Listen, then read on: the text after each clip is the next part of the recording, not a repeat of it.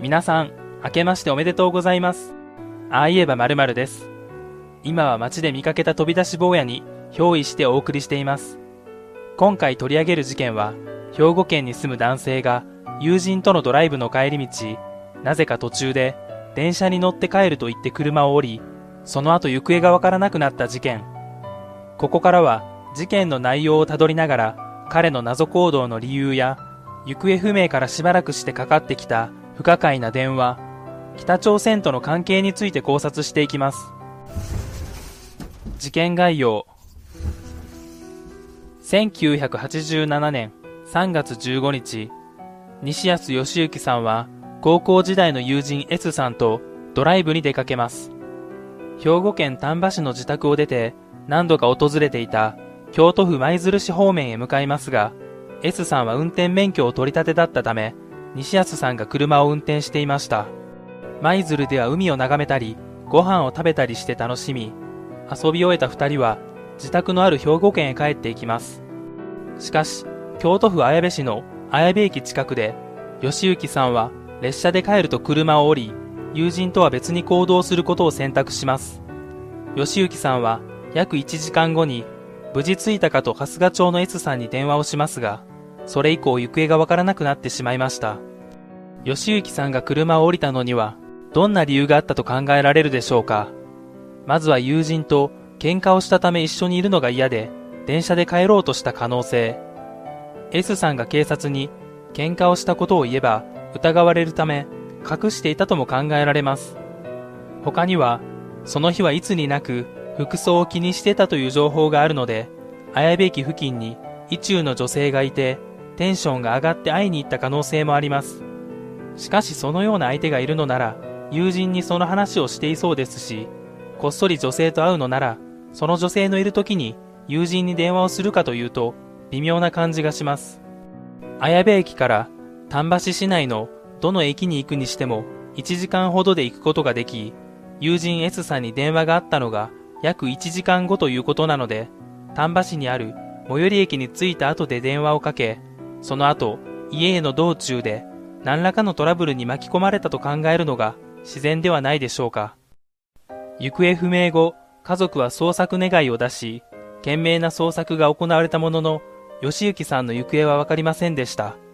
吉行さんの運転免許証の有効期限が近づいていたため、どこかで更新するのではないかと期待されましたが、更新されることはありませんでした。母親の久子さんは、吉行さんについて、運動も勉強も好きで、年下の面倒をよく見る優しい子だった。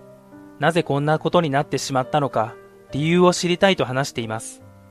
自ら失踪する理由も特に見当たらないため、拉致の可能性も疑われていますが、吉行さんは今どこで何をしているのでしょうか不可解な電話。失踪から2ヶ月ほど経った5月、吉行さんの自宅に謎の電話がかかってきます。母親が電話を取ると小さな声で、僕、学校の横と聞こえてきました。その時、息子の声と感じたので、思わず吉行やろと声をかけると、電話は切れてしまいました。さらに失踪から6年経った1993年3月、たどたどしい女の子の声で、歌うから聞いて、と電話がかかってくる。歌の内容は同様の嬉しいひな祭りで、それを聞いていた久子さんは、ふと吉行さんの子供ではと思い、久子さんは優しく、上手やね。あんたのお父さんは吉行言うんかと尋ねました。するとすぐに電話は切れ、それ以降、女の子からの電話はありませんでした。この二つの電話に共通するのは、吉行さんの名前を出すと電話が切れたということ。北朝鮮から電話をかけていて、盗聴されているため、名前を出されて切らざるを得なくなったと考えられます。国際電話をかける手段については、厳しく制限されているため、国際通信センターやホテルなどで目的などを書いて申請する必要があります。他には貿易会社にも国際電話がありますが、鍵付きの箱に厳重に保管されているため、吉行さんが関係者でないのなら、使用は難しいと思われます。電話が吉行さんがかけてきたものだとすると、僕、学校の横には何の意味があったのか。盗聴され、内容も制限される中で、かけてきているのなら、なんとか自分の場所を言おうとするはずです。学校の文字を50音順に横に一つずつずらすと、ギテさえ、もしくは落ち系、何文字ずらしてみても意味のある言葉にはなりませんでした。ローマ字の学校、英語のスクールに関しても同様に意味を持つ文字にはなりません。あえて意味を持たせるのなら、学校の地図記号である文の文字を横にしてみると、X ととに見えます。X は数字で点。合わせるとテントにいると読み取ることができます。もしかしたらこれ以降にもっと情報を伝えるつもりだったが、思ったよりも早く義行の名前を出され、正確な場所を伝える前に電話を切らざるを得なくなったのかもしれません。暗号で場所を言おうとしたのなら、例えばですが、口の上にいる、このように続けたかったのかもしれません。これはどのように変換できるでしょうか。口を50音順に一つ上に繰り上げると北になり、北にいると置き換えることができます。僕、学校の横もこのような暗号文の一つだとすれば、合わせて伝えることで意味を持たせることができます。北朝鮮の国際電話は盗聴されているので、もし電話の主が義行さんならば、暗号で場所を伝えようとしたはずです。ひな祭りの歌の女児の声については、この時は自分の居場所などを伝えることを諦めており、義行さんが母親に娘の声を聞かせようと電話をかけたと考えられます。もし義行さんに娘がいたとすれば、普段は日本語ではなく朝鮮語を使っていると考えられ、日本語は歌などでしか知らない可能性があります。2011年に公表された吉行さんとみられる男性の写真。2000年前後に平壌で撮られたとされていて、本人かどうかはわかりませんが、笑顔だということは見て取れます。背景が消されているのは、場所などから撮った人物が特定され、処罰されることを恐れたのだと考えられます。顔の向きから視線はかなり下の方に向いており、子供が遊んでいるのを微笑ましく見ている父親のように見て取れます。もしこの人物が義行さんなら、北朝鮮にいたとしても、ある程度幸せに暮らしているのではないでしょうか。不審な二人組。1998年、不審な二人組が義行さんの実家周辺に現れます。その二人は集落の区長の家に訪れ、そこに住む男性に西安義行さんの両親の家はどこかと尋ねました。その際二人は西安さんが結婚する相手の近所の者と名乗ったそうです。結婚するにあたって身辺調査という名目にしても、義行さんを誘拐した組織が実家の様子を探るにしても、関係者が義行さんの家の住所を知らないとは思えません。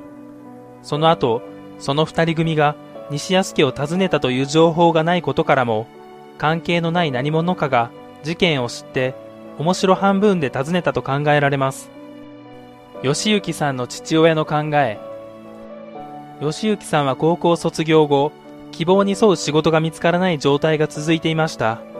熱心に就職情報誌を読み、履歴書を送っていました。父親の育郎さんは、帰ってこない履歴書の情報で、義行が狙われ、就職を口実に拉致されたのかもしれないと推測しています。工場圏で履歴書を送らせて、その中から行方不明になっても探されない人物や、誘拐する対象を物色する。もしもそんな組織があるのなら、他の行方不明事件でも同じように失踪前に履歴書を提出しているかもしれません。失踪した人が残したものの中から求人誌を見つけることができれば、履歴書を送った企業に印が付けられているかもしれません。もし行方不明者が失踪前に履歴書を送った企業が共通していれば、そこから行方をたどることが可能なのかもしれません。まとめ。平壌で撮られた写真が吉行さんに似ているということからも、この事件はやはり拉致の可能性が高いのではないでしょうか。事件の流れとしては、吉行さんが丹波市にある最寄り駅に着き、友人の S さんに電話をかけた後で拉致され、比較的防衛が脆弱な海からのルートで北朝鮮へ連れて行かれたと考えられます。北朝鮮から何とか電話をすることができた吉行さんですが、暗号で自分の場所を詳しく伝える前に名前を話されたため、途中で電話を切ることになります。その後結婚して子供もできたため、娘の声だけでも母親へ聞かせようと電話するも、義行の名前が出た時点で電話を切らざるを得なくなった。義行さんと見られる男性の写真が本人だとすれば、ある程度幸せに暮らしている。しかし義行さんの帰りを待っている家族のことを考えると、日本で再会できるのが一番です。